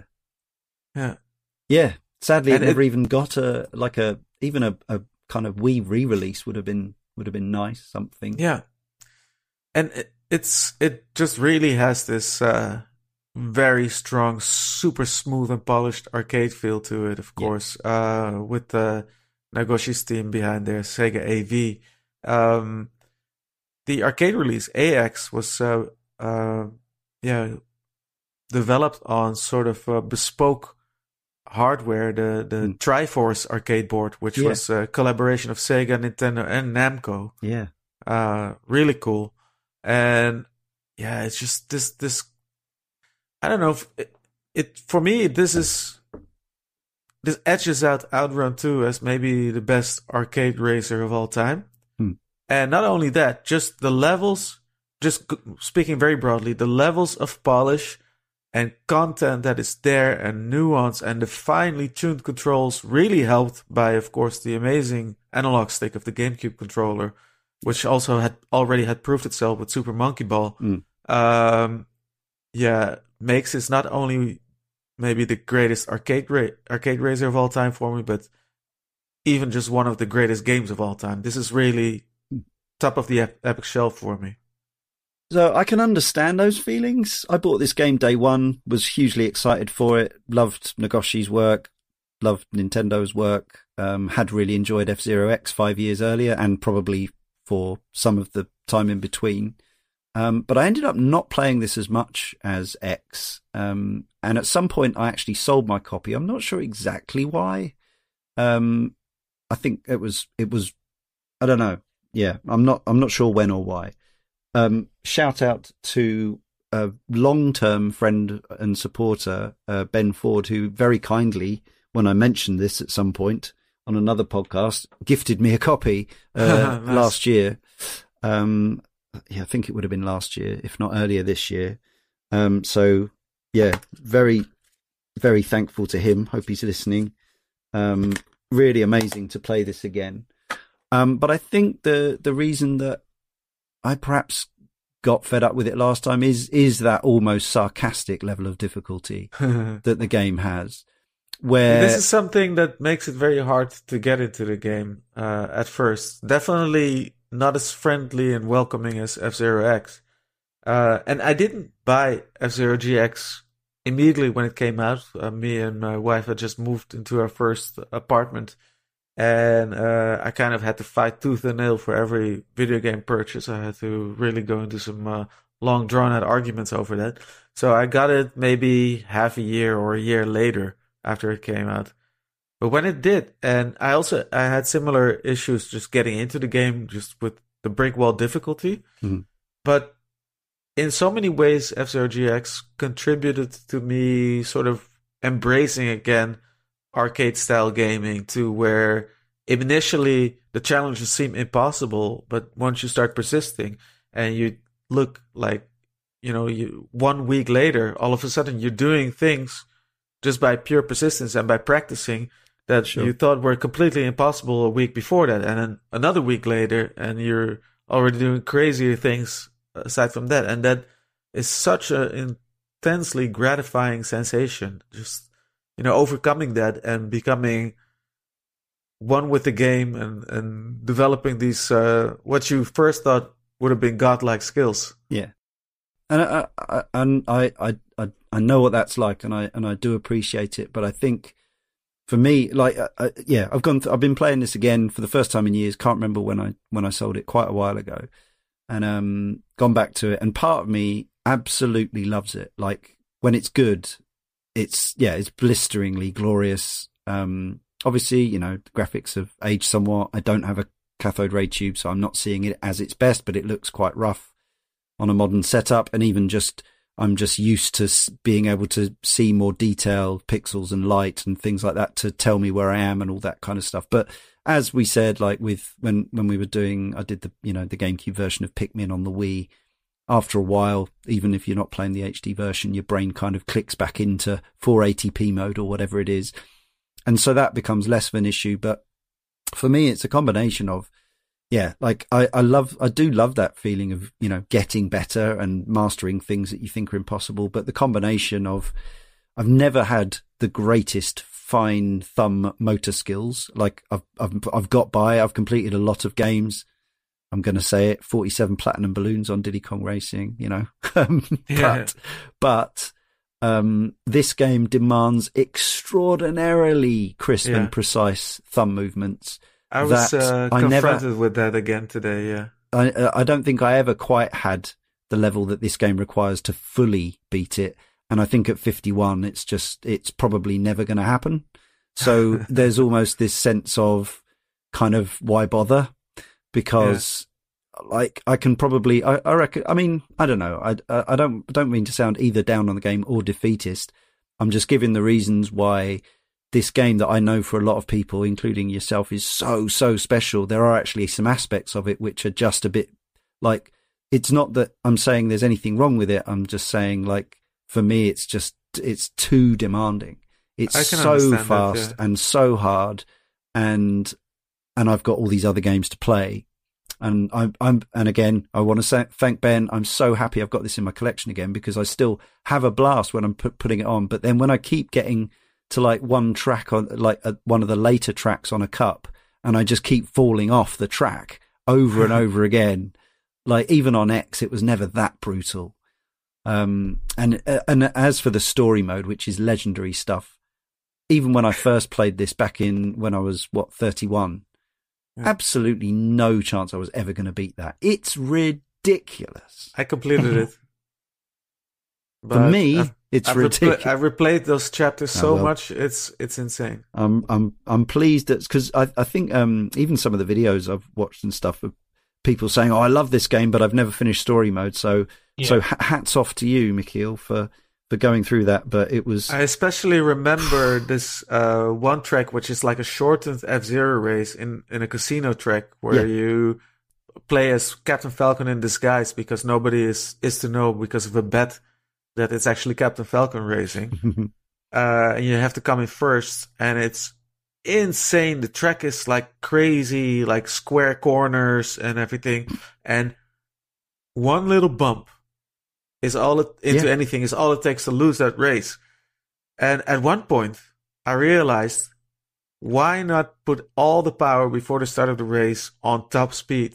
Because you're gonna lose if you make any mistake on that track anyway. So why not, you know, screw acceleration? Why not throw it all the way on top speed? And that's in the end with because I replayed the track so many times Yeah. and I had it completely memorized. That's what got me to that's win generally that my strat for the race, for for, the cups as well just like there's no Yeah. point in because like you've got to it, wipeout was the same in that Yeah. Yeah. to get really to to to complete the game you had to learn all the tracks and how to do them at top speed in the fastest craft Yeah. Um, but you know, we talked a lot before about we all have, although we can push it, we all have different ability ceilings ultimately, and some games are, and, and it's all by design. Nagoshi said, like this game, he, he kind of said, "I'm sorry if you found it really hard, but I wanted it to be that way." And you do get like when you do win a cup, it is like you know a proper punch the air. Or if you manage Earned. to if you manage to take out a rival that you know is going to mean that you only need a couple of points from the race. That's the thing I really like about this is the flexibility that Yeah. even if you like, there's um even on the second cup. Big Blue at the start, it's quite easy to end up finishing like 24th on there or whatever because because it's got that horrible tunnel in it with the zigzag. yeah, yeah.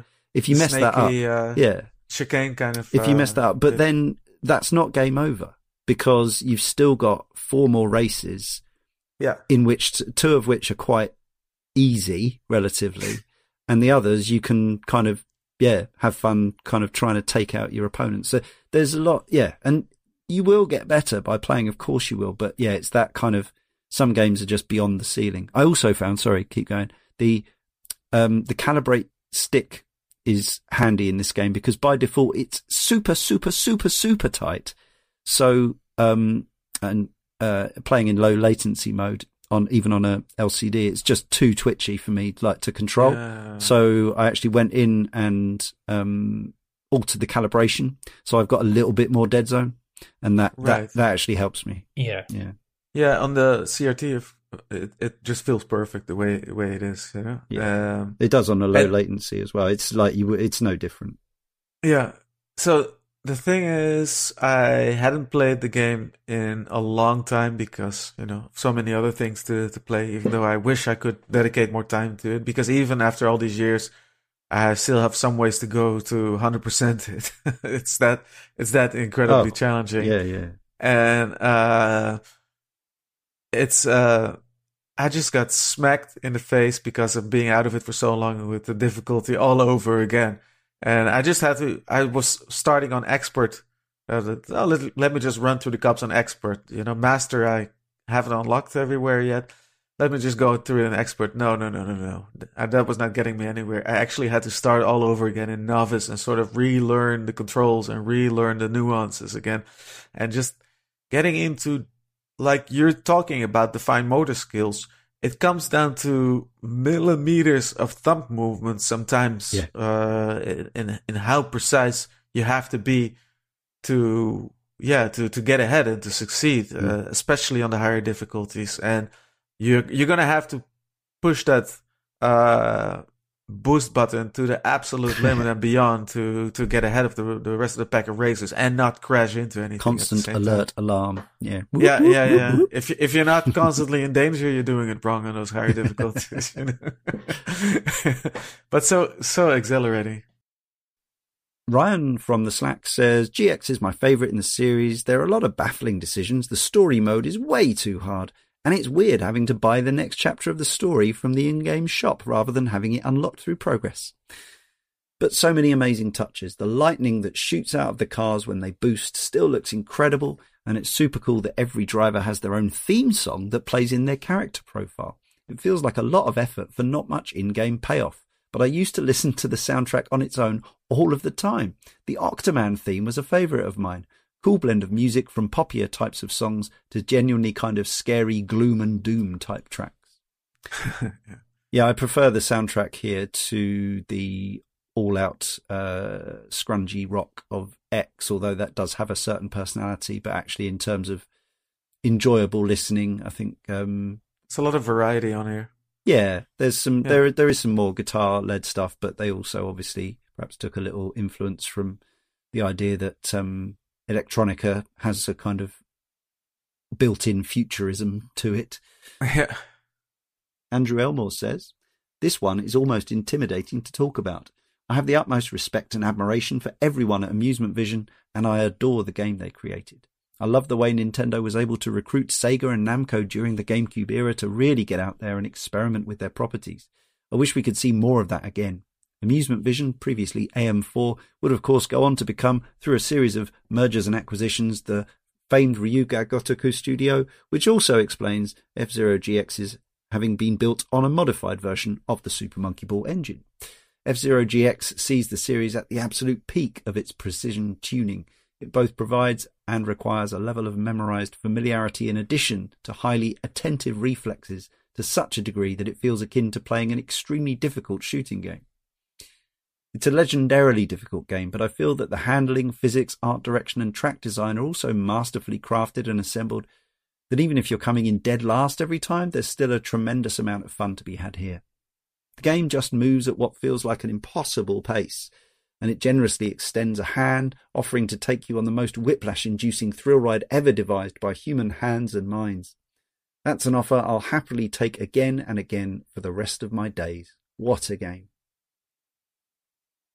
Yeah, I don't mind finishing 30th every time as much as I mind getting game overed on the fifth track of a GP because I've, because I've flown off the track. yeah Yeah. and then you don't get you don't get the interview then Yeah, exactly. Yeah. Busker Lily from the forum says the visuals sublime, the speed mind melting, the control so precise. It got plenty of multiplayer sessions, but the real joy was when my good friend Muss, after finally giving in to my goading and playing through Dark Souls, challenged me to beat story mode. It's one of the hardest gaming feats I ever undertook, but pulling it off felt glorious. It's a crime that this hasn't at the very least been given a lick of paint and an HD release with online multiplayer. Yeah, well, we've had Pikmin's 1 and 2 now. But I assume it's slightly more complicated with this because. Or is it? I don't know. Maybe maybe Nintendo just owns it outright because it's F Zero and they can release it if they want be to. right So yeah just do it. It's easy, right? yeah We're still waiting for Metroid Primes 2 and 3, of course. uh, Richard Perryman from our Patreon says, I hadn't played F Zero GX on the GameCube until t- nearly 20 years after its release. It's perhaps not only the most challenging yet extraordinarily racing game I've ever played. This game is why there is no new version. It's practically perfect in every way. And No More Spiros from the forum says, In my mind, there are two types of F Zero games. On the one hand, you have titles like the Super NES Original and Maximum Velocity. These are ones where victory is handled primarily through expert handling of your vehicle and knowledge of the course layout. Even when you're in first place, you aren't guaranteed to win since NPC vehicles are peppered throughout to make you swivel out of the way just enough to make you either fall behind or hit a game ending obstacle. The second, and more popular, are those such as X and GX, where you're more likely to win by being the last vehicle on the track, with fewer stage boundaries, a lot more characters and benefits provided for making as many drivers retire as possible. It feels less like a race than a destruction derby. Sure, you can win through the same methods that would work in the other half of the series, but doing so is an exercise in futility once you start aiming for the harder cups and higher difficulties. Suffice to say, I prefer the former category. I like that F Zero has created an identity with the destructive side of things, but I find a lot more satisfaction from learning the layout of the tracks rather than being rather than them being elaborate playgrounds where I'm meant to memorize where and when to shove someone into the abyss more than anything. Credit where it's due, attempts have been made to combine the two, namely GP Legend and the Japan exclusive Climax, but I feel like the perfect blend still hasn't been found yet. Perhaps that would be the key to the series getting its off requested new installment, and when that happens, I'm looking forward to getting boost power once again. Hmm. I would kind of uh, disagree with the analysis. I think it's the flexibility that makes uh, X and GX great, in that you can either go in certain vehicles, you better not start ramming uh, enemies mm. with it because they're very fragile and brittle, you know? Mm. So that flexibility of uh, either going for a race and sometimes like just pure racing or sometimes you can try to salvage like a, a failing um, ranking by uh, by doing precisely that. But yeah, that's it, it's kind of a, like a, a, player choice you make. It's true, but I suppose for those of us who don't feel like we'll ever be capable of racing the fastest and most fragile craft successfully through the track, we're kind of therefore railroaded into being a destruction derby kind of experience. If if you know if we literally think we're not going to be capable of actually mastering the track at speeds that our, we, our eyes are barely able to process. yeah, it's difficult. Talking about the arcade version, AX Busker Lily says, I've had a couple of chances to play AX. There's a map on Google of where machines can be found, and I hiked 20 kilometers across Tokyo to play one at the start of 2019. F Zero GX, essentially, but played with a wheel joystick thing while sitting in a moving cockpit. Incredible. I also played one in Sapporo, but the boost button was busted, so it was literally impossible to maintain a lead after the first lap. I ain't got boost power. that not good. So yeah, the anime ran uh, originally in Japan from October 2003 all the way through nearly a year to September 2004, 51 weeks, 51 shows. And that was that. Um, I don't have anything more to say on it other than it's interesting that Nintendo made it or you know commissioned it or whatever their involvement that was. Octoman got its own uh, yeah. episode dedicated to I don't know if you could, motivations. I didn't find any mention of uh, merchandising because a set of figures. Obviously, we've got some uh, some amiibo and stuff, but thinking about the old trophies in the earlier Smash Brothers games, there were quite a few F Zero riders in those, weren't there? Hmm. Ryan again from our Slack channel says boiling the series down to its key characteristics, F Zero requires two things insanely high speeds and its vehicles to not touch the ground. Lack of friction, necessarily a bit floaty.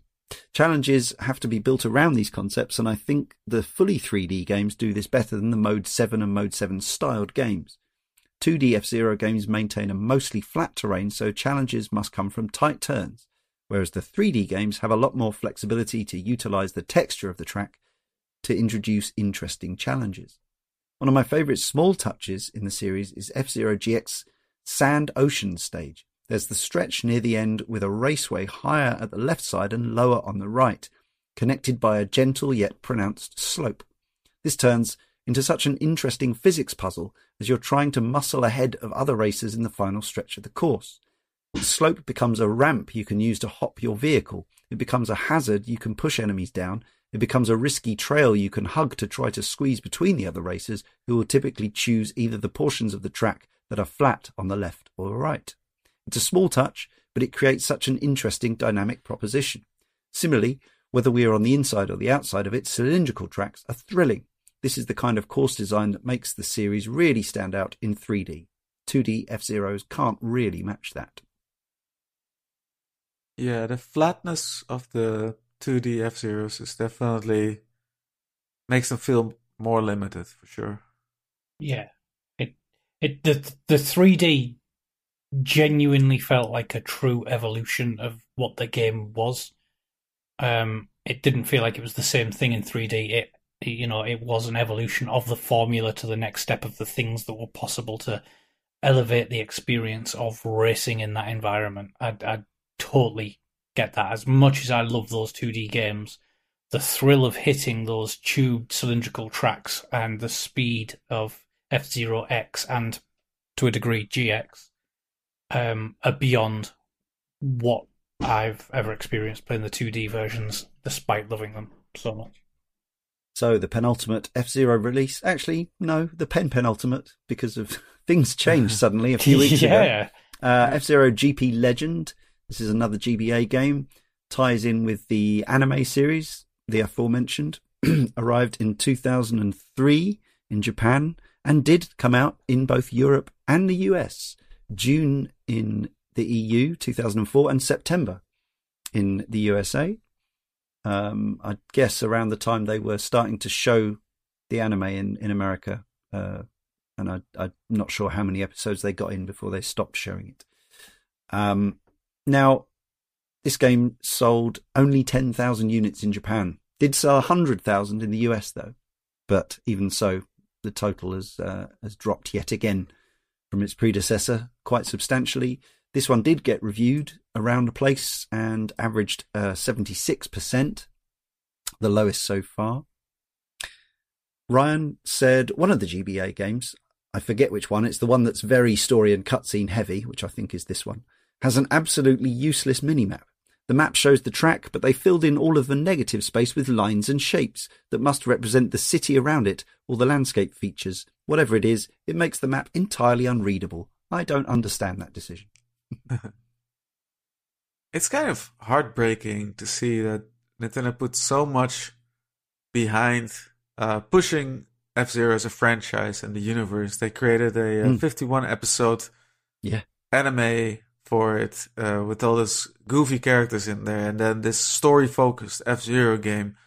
Um, yeah, and it's just it, it never panned out, and I think it's a ma- probably a major factor why the uh, the series just kind of petered out after that. No doubt. No doubt at Yeah. all. But you've also got to look at the hardware that they released it on. Yeah, Like, I get that the the, the GBA was by no means a small seller or a, No, a- no. a- an insubstantial device, but it was not the GameCube. It was not even the Wii. It was not, um, you know, the the the DS, for example, when that came about, it was put out at that time on the machine where it was probably least likely to thrive. Well, I think that's the most true of this final release before the, Yeah. the recent one. F Zero Climax, which only came out in Japan in 2004, was another, is basically a direct follow up to, to the Legends game, uh, and another, I think, anime tie in. Um, only released in Japan, didn't get reviewed anywhere. We were literally, I think, weeks away from the DS launching, and it sold a reported 5,000 units. So that's yeah, that's pretty much a tanking. Uh, these were made by um, Suzak Incorporated. Uh, worked with uh, Nintendo on various um, projects, but um, I don't think I don't necessarily think they were a disastrous studio to hand it to. They just um, they were just yeah given this late era GBA project and almost nobody was interested at this point. Not Yeah. even the Japanese press reviewed it. I mean, that's unusual. It's rough, isn't Yeah. it? And that we thought was the end for F Zero. It would be nice if they brought all three of those games to the uh,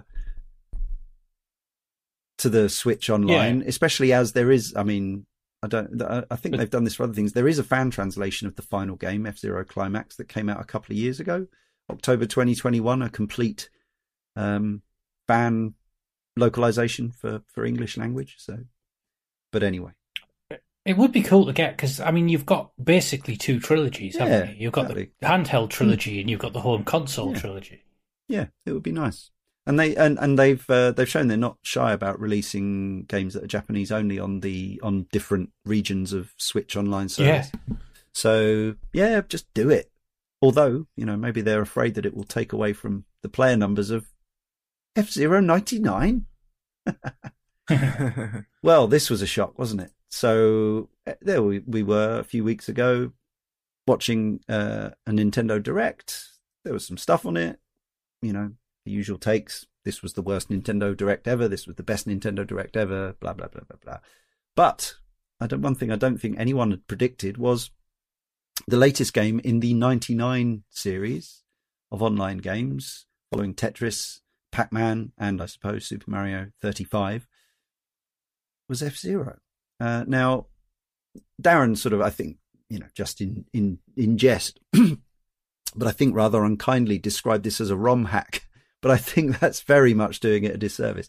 F Zero ninety nine is a free to play, fully featured F Zero Battle Royale. It is ostensibly based around the SNES original, but actually it's been completely recoded from the ground up. It's uh, it may look like Mode Seven and sprites, but it's all polygons. Um, the mechanics are very different. It feels slightly different to play, although it's familiar. Um, I've played this a fair amount like not tons and tons. I know some people have been absolutely hooked on it. I think it's doing really well. Um, it doesn't really, I suppose, from my point of view, I wouldn't say it necessarily has the same kind of appeal as either the original SNES game or even the concept of a 30 player online GX. But I do think it's good fun. I've enjoyed it. I've enjoyed playing it. Has anyone else had a go at this? I haven't yet. Uh, the reason being, me and my partner we moved uh, a lot of stuff around the house, and you know when we did like a big spring clean, and one of the things that got packed away were uh, my Switch uh, power lead, um, and I wasn't able to generate the power with the mobile uh, charging devices that I can with that plug. So I was unable to power it in docked mode um, and obviously, therefore, charge it. I could trickle charge it, but it was just an absolute nightmare, and I hate leaving my Switch around. So circumstantially, it was a bit of a pain. But over the weekend, uh, we were moving stuff around, and one of the things that we found was the bag that actually had my Switch cable in. So my Switch is actually set up and charging literally a foot away from me right now, with the pure intention of downloading this. I've, you know, I've got the subscription and everything um, uh, already going. So I will be playing it. I just haven't played it yet. But the fact that this game, look, it, it, it's a wild time because anyone that thinks that I get angry over the fact we haven't had a Splinter Cell in a while doesn't really understand the fury that I've shown for not having an F Zero in twenty years. Um, and the, the the fact that it almost got to the point where, you know, we we'd left the GameCube and it was like, right, well, we'll definitely get an F Zero for the Wii. Like the Wii's so big, we're guaranteed mm. an F Zero game. The Wii comes and goes, and you're like, right, well, okay, the Wii U, we're, we're definitely getting one. And then the Switch comes around, and we're like, goes without saying, like, what an obvious device. And then you start to resign yourself of, we're never getting an F Zero game. When you get another in that time frame, you get a Kid Icarus game and you get another Pilotwings game, and you're like, oh, what does Pilotwings, eh, what does um, F Zero need to do to get another game? And I've resigned myself to the fact that, that that's it. Like that, Nintendo are very happy to just basically can that franchise. It was very easy on. to read Mario Kart uh, 8 as uh, sort of the a little bone to throw the F Zero fans and mm. say like, Okay, you know yeah, we're gonna incorporate incorporate some uh, F Zero concepts with anti gravity and fl- uh, going upside down. We'll throw some DLC Ironically, tracks in there. plays more like Mario Kart than F Zero does. Yeah, uh, exactly. Yeah. So it's almost like that. You know, some of the F Zero elements in Mario Kart Eight were like, okay, you know, There have this been a is what few. you're going to get. There we'll few, just fuse some of those elements in there. A few words from Nintendo, basically saying that you know there is no, there is no dead IP. Like it's not dead; it's just sleeping, kind of thing. So we shall say. And of course, you know they knew about this last time they said that. So um, I suppose Well, I hope that this kicks up enough Well, further it, for yeah. people to go. it seems to you be. know what? This, this might work. It seems to be highly populated, but it is, yeah, it is fundamentally a slightly different experience. But I think, yeah, a highly enjoyable one. Uh, reviews have been really good. It's got 83% on Open Critic. You given it a go yet, Michiel? No, um, I should probably just download it to, so to add to the interest for F Zero. Uh, it doesn't really appeal to me that much, the Battle Royale 99 players kind of thing. Although I think the idea is very cool and very well suited for F Zero. Mm. Um, and also, I don't want to invest time in a game uh, and, and practice at it and try to become better at it. Uh, you know, with the, the very real risk that it's just going to be taken away at, at one point again. I was going to mention that because, yeah, Pac-Man 99's been taken out of service. Uh, and I actually, I actually bought DLC for that one. Um, Yeah. which which is sort of annoying. Um, this one doesn't have any um, micro microtransactions at the moment, and I suspect that it will be around a bit longer. But yeah, they also decommissioned Super Mario 35. Yeah. Um, Tetris is still going because it's Tetris and it still does well. This one, yeah, who knows? We we don't Yeah. know. But I mean, it's no it's no money investment as you say, but it's a, exactly. I potential should just time investment. download and install it's it. just worth it. It's uh, worth it's worth. I- mess around with for definitely worth while, a yeah. go. It's Yeah. by um, so it's by Nintendo Software Technology. Um, Oh. They haven't been doing a whole lot uh, Yeah. in the way of developing games or releasing games in the past years. but um, they've done some good stuff in the past um, with uh, Wave Race, Blue Storm, and um, 1080 Avalanche. 1080 Avalanche, stuff like that. Yeah, they've they've been they've been handed a lot of sort of uh, Nintendo platters. Um, yeah, and of course, you know, we should mention there have been mooted or rumored sequel possibilities. Uh, some have been pitched to Nintendo. There was a talk of a Criterion one some years ago. Um, I think one that got even closer was uh, Giles Goddard's studio, Chuhai Games, something like that. So Giles Goddard is um, the guy who uh, programmed Mario's Face and also worked with um, Miyamoto on the original Star Fox, and uh, also worked on I think 1080, the original 1080. So that would have made a lot of sense. He's got a long, long history, incredible programmer.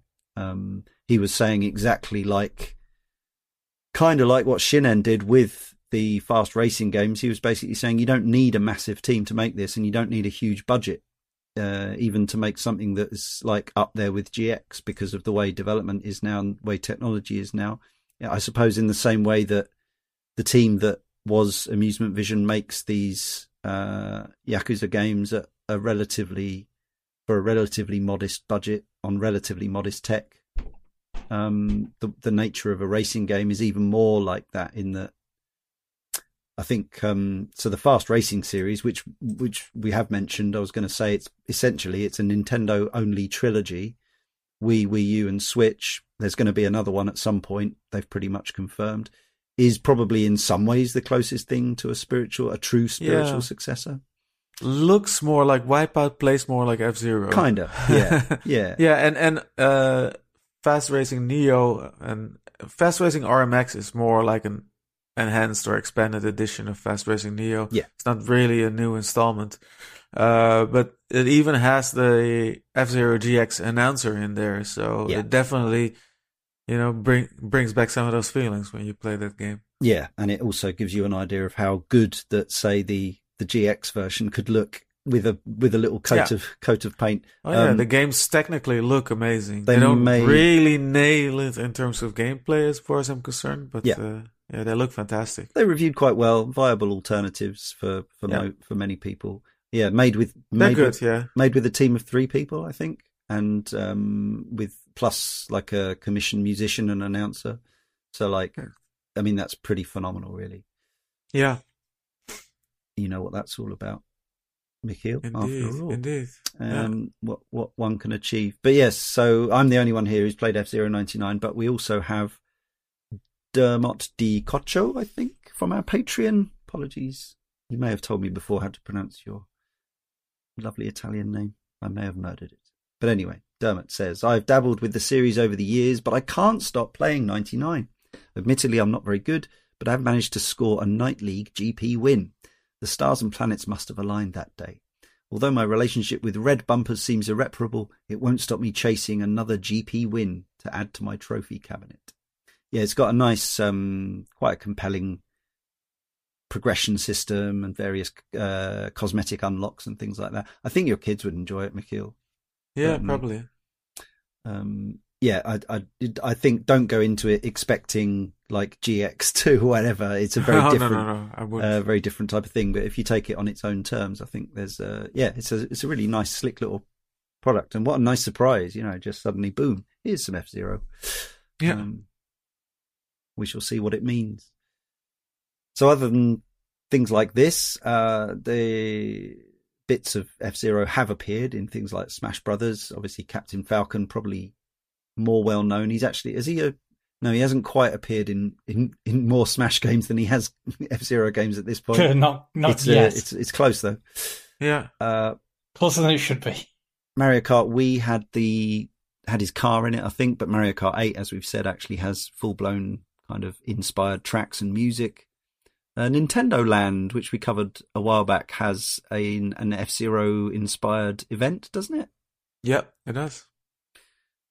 Check out our Nintendo Land show for more on that one. Super Mario Maker, check out our Super Mario Maker show as well. Had some unlockable F Zero content, I think, costumes and such characters. Yeah, the first one, right? Yeah. Yeah. And I'd forgotten this, but way back early Wii U era when they released Tekken Tag Tournament 2, which is uh, which is a fine entry into that series if you like a 3D polygon brawler, the Wii U version has some costumes from F-Zero as well. Right. So you can give Paul Phoenix uh, Captain Falcon outfit, probably. Something like that. Or you can Falcon. Punch. Yeah. Yeah. Yeah. Jean Fred from our Patreon says, We had a second hand copy of F Zero on the SNES and I loved it. While Super Mario Kart was no slog, it happily bobs along compared to the sheer speed of F Zero and the constant struggle to keep control of your vehicle. I loved the controls, being able to use the shoulder buttons to swerve instead or in addition to turning with the D pad. I also remember realizing, amazed, that I could control the length of jumps mid air with up and down. It's essential, in fact. But it was hard. While I could finish the Knight League, I'm not sure I ever beat the Queen League and certainly not the King League. F Zero was great, but it was held back by the lack of multiplayer. My brother and I spent countless hours battling in Super Mario Kart, but we never could with F Zero. Finally, if I think of F Zero, the first thing that comes to my memory is speed of a different kind. Slotting the cartridge in, switching the console on, and bam, the title screen is already there. Just turning on a modern TV takes longer than that. Maybe you need an even more modern TV by the sounds of it. I remember TVs that actually had to warm up when you turned them on. That's how old I am. Jobo Bonobo from the forum says, I really would love Nintendo to do a proper new entry in the series. Their propensity to flat out ignore certain series for decades is frustrating, to say the least. But to end on a happier note, a great series of races that are highly recommended to anyone who likes sci fi silliness mixed with high speed action. Also got some three word reviews from that place. Follow us at Cane and Rinse on social media platforms. Andy Neal, very bloody fast. Sebutsu says, Big Blue Beats. Core Gamer Treff. I know those guys. Ah. They say, bring this back. They just did. Weedo, blistering fast challenge. Alex Dola says, 99's my favourite. And Robin Hoodie says, concept perfectly realized. Thank you, one and all. It's one of those shows where I feel like we've kind of uh, given our feelings as we've gone along, but a quick wrap up from each of us. I'll go first. Uh, yes, so I don't feel like I'm a an F Zero like devotee, super fan or whatever. They're not quite epic shelf games for me, but I really like them in the way that you know a fun series of games over the last thirty plus years has given me a lot of enjoyment and a certain amount of frustration as well. F Zero X is uh, easy to find and play, as is the original. You've got a, a Switch or various other devices, and um, definitely worth checking out. I think um, I think the original still actually has quite a lot to offer, even though it is of its time. Things like um, one thing we didn't mention earlier is just how precise you have to be on the boost pads on the original game to actually get the boost from them, uh, and that's sort of slightly weird steering yeah. that you get from those games. You really need to hit them in the middle. Yeah. Things, yeah. Whereas uh, certainly by the time of GX, you just need to clip a corner and you get the full the full effect. And it's um yeah, you can tell that over a decade has passed between the first and the the third in the main series. Uh, yeah, like X is probably the one I've played the most, as I said, and I have a lot of fond memories of it, even though it was yeah never the prettiest or uh, or or technically the, the best sounding. It was uh, they made the right decision, I think, to focus on the the frame rate and the and the 30 individual vehicles. So there's always in a, in a way that the SNES game can sometimes feel predictable and repetitive with its rubber banding AI and same little group of vehicles that feel like they're ganging up on you. The the sequels feel like they're like anything's possible in any particular race because there's so much kind of chaos, random factors, and AI going on. The the third game is probably like it's the one I'd say is kind of objectively my favorite, but I have less kind of warm feelings for it just because it's so hard to finish so hard to actually get really good at. It demands so much of the player. Now that won't be off putting for some, and that's fine. Um, also, obviously, 20 years down the line, it looked absolutely phenomenal state of the art 20 years ago, and now it looks quite blocky and blurry, um, which is a shame, and which is why I think Nintendo should do what they've done with Pikmin and Metroid Prime and re-release it. Maybe even save it for the Switch 2. Make it a Switch 2 launch title. Why not? Add in some of the modern bells and whistles, such as online play. Give it a lovely, crispy polish up, and um, and I'd be more likely, I think, even without the barriers of just having to set up an old console and and all that sort of thing, just to have it nice looking and ready to go. I think I'd be quite likely to go back and bang my head against it all over again. That said, once again, we can't stress enough. This game is really hard, like too hard for me, I think. Um, We're gonna need uh, GameCube controller compatibility yet again. Well, that's true. You can get the uh, you can get the adapter and stuff, but I think actually, yeah. I think this game's absolutely fine to play with a with a Switch Pro controller. Um, the GameCube controller isn't really much much different in form factor. It's not quite like the the difficulties in playing N64 games with a with a pro controller where your hands are actually kind of in the wrong place and stuff. Um, but anyway, yes, uh, great fun series. I'm glad it's sort of been slightly revived with a fun new installment that you can play for now. So even if you just want to hear some of the music remixed, you can download F Zero 99 for free and just have a few races, and uh, you might get hooked, as some of our listeners appear to have done. Karl.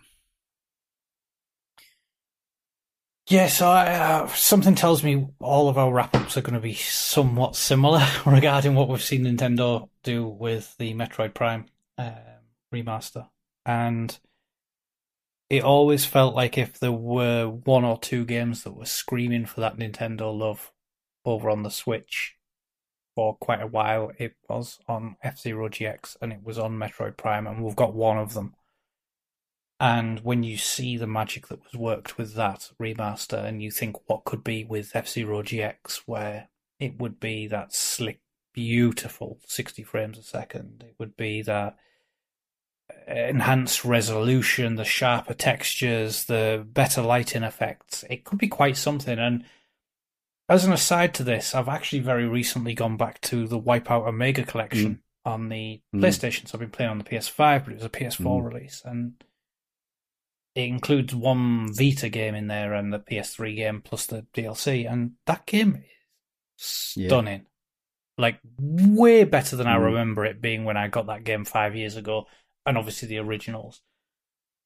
And I'm playing it, and I've always loved Wipeout, but every time I play a Wipeout, I think of F Zero and it just knowing that this issue was coming out and playing that, and don't get me wrong, it is brilliant, and I would love an uh, a comparative collection of both the handheld and the home console releases on on Nintendo, but we generally don't see that.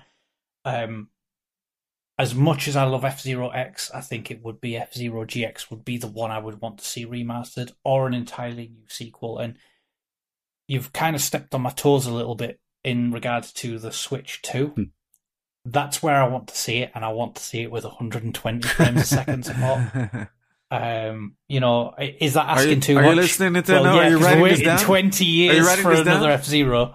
Um, but the the idea of 120 mm. frames a second, zero F-Zero latency in handheld mode, of course. Oh, yeah. pretty much unbelievable. Like that would be the dream, right? So that's kind of what my my hopes are for, and there probably couldn't have been a more positive blip before this podcast when F Zero ninety nine came out of nowhere with us recording. You know, we've already said that we influenced the game. Oh yeah, circle oh, yeah. deeply, in terms no of question. Talking about something, it's happened too many times for it to be a coincidence.